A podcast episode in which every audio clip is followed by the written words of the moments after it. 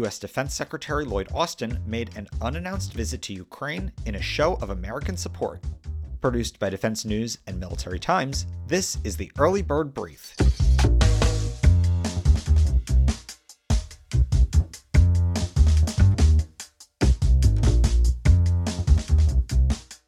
Each morning, we bring you the defense and national security news of the day. Another $100 million drawdown using presidential drawdown authority that it'll provide additional artillery munition, additional interceptors for uh, air defense, and, and a number of anti tank weapons as well. And President Joe Biden pardons turkeys after visiting with service members ahead of Thanksgiving.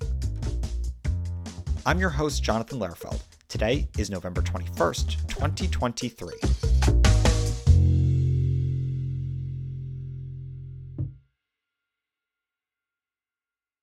First up, U.S. Defense Secretary Lloyd Austin made an unannounced visit to Kiev yesterday in a high profile push to keep money and weapons flowing to Ukraine. Austin traveled to Kiev by train from Poland. He met with President Volodymyr Zelensky and was scheduled to meet with Ukraine's defense minister and chief of staff. While there, Austin announced the Pentagon would be sending an additional $100 million in weapons to Ukraine from the existing U.S. stockpile. The package includes artillery and munitions for air defense systems and another high mobility artillery rocket system, or HIMARS. I wanted to reassure uh, the leadership that the United States of America will continue to support Ukraine. And we talked about uh, the things that we're going to continue to do to make sure that they have what they need to be successful on the battlefield. Here's why it matters. This is Austin's second trip to Kiev, but he's making it under far different circumstances. It came as the world's attention is drawn to the Middle East, and signs of fatigue set in with the almost 21 month Russia Ukraine war. Austin said Ukraine's effort to defeat Russia's invasion matters to the rest of the world, and that U.S. support would continue for the long haul. Zelensky said Austin's visit was a very important signal for Ukraine. Austin's first visit was in April 2022. That was just two months after the start of the war. At the time, Ukraine was riding a wave of global rage at Moscow's invasion.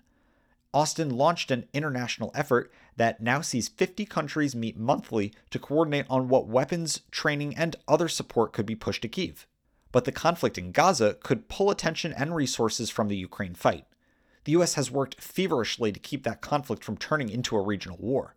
The US has already committed two carrier strike groups, scores of fighter jets, and thousands of US personnel to the Middle East. It has had to shift its force posture and conduct airstrikes against Iranian backed militant groups that are now hitting US bases in Iraq and Syria on a regular basis. To date, Ukraine has received more than $44 billion from the US and more than $35 billion from other allies in weapons. That has ranged from millions of bullets to air defense systems, advanced European and US battle tanks, and finally, pledges for F 16 fighter jets. But Ukraine says it still needs more. And after almost 20 months of shipping arms to Ukraine, cracks are beginning to show. Some European countries, such as Poland, have scaled back support, noting their need to maintain adequate fighting ability to defend themselves.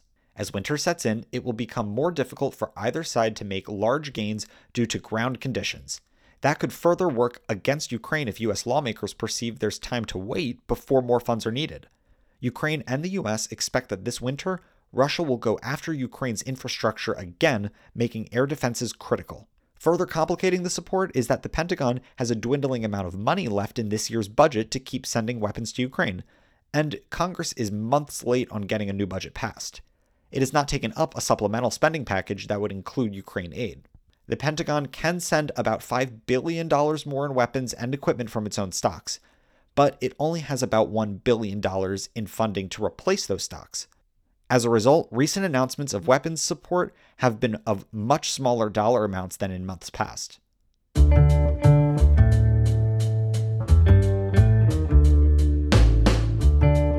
In other news, President Joe Biden kicked off Thanksgiving week spending time with service members and sparing two turkeys from becoming someone's dinner.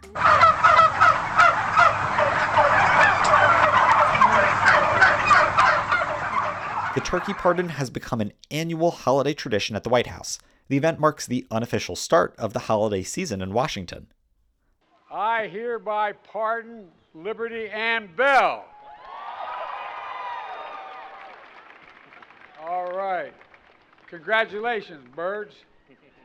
The president pardoned the turkeys just one day after he and First Lady Jill Biden served an early Thanksgiving meal to service members and their relatives in Virginia. The Bidens helped serve dinner with service members from the USS Dwight D. Eisenhower and the USS Gerald R. Ford at Norfolk Naval Station. The event featured around 400 service members and their relatives. They also introduced an early screening of the upcoming movie Wonka. The movie is centered around the early life of Roald Dahl's fictional chocolatier Willy Wonka. Friendsgiving with the military has become a tradition for the Bidens. Last year, they dished out mashed potatoes and other sides as part of the buffet style meal in Cherry Point, North Carolina. In 2021, the Bidens visited the Army's Fort Bragg in North Carolina for an early Thanksgiving meal in a hangar for about 250 service members and their families. Meanwhile, in Texas, former President Donald Trump served meals to National Guard soldiers, troopers, and others who will be stationed at the U.S. Mexico border over Thanksgiving. Trump has a lead in the 2024 Republican presidential primary. Also on your radar for today, Veterans Affairs leaders are calling for an immediate halt on all foreclosures on homes financed through department loans. And they're extending a pandemic support program in an effort to help veterans struggling with housing payments. The moves were in response to an NPR report earlier this month, which found thousands of veterans in danger of losing their homes because of the end of the Veterans Assistance Partial Claim Payment Program in late 2022. Congress established the program. It allowed individuals to skip some mortgage payments during the COVID 19 pandemic with the promise of making up those payments later. But when it was canceled, some mortgage companies demanded all of the back payments be paid quickly, leading to financial problems for those families. NPR reported that about 6,000 individuals with VA home loans have already entered the foreclosure process as a result of the problems. It's unclear whether the recent VA actions will bring any relief to them. In a statement, VA Press Secretary Terrence Hayes said the department will push all mortgage companies to pause foreclosures on VA guaranteed loans through May 31, 2023. Department leaders will also extend the COVID 19 refund modification program through that date. VA leaders are also launching a new VA servicing purchase program in the coming months. It's designed to allow the department to purchase defaulted VA loans from mortgage servicers. That will allow federal officials to modify the loans and directly manage them with the goal of finding ways to keep veterans from losing their homes.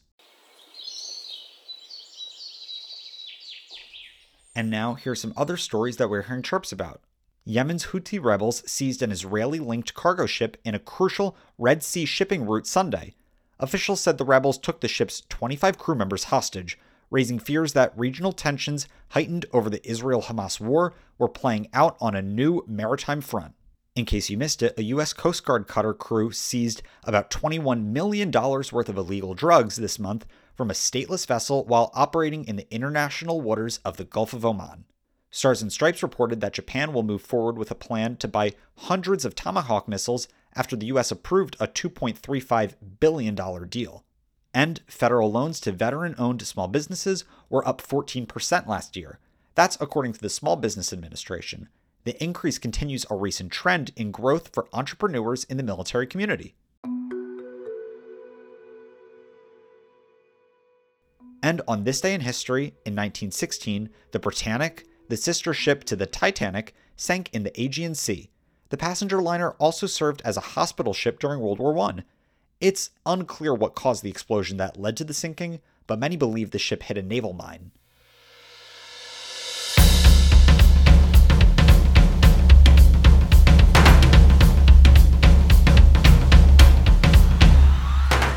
That's it for us this morning. To get more of the top stories and breaking news, go to defensenews.com slash EBB to subscribe to the Early Bird Brief newsletter. Please give us a like, rating, and a comment wherever you get your podcasts. Be sure to follow us on social media at defense underscore news and at military times. The Early Bird Brief is hosted by me, Jonathan Lehrfeld, and today produced by our video team. Today's episode features stories by the Associated Press and Leo Shane III. Our editor in chief is Mike Gruss. Have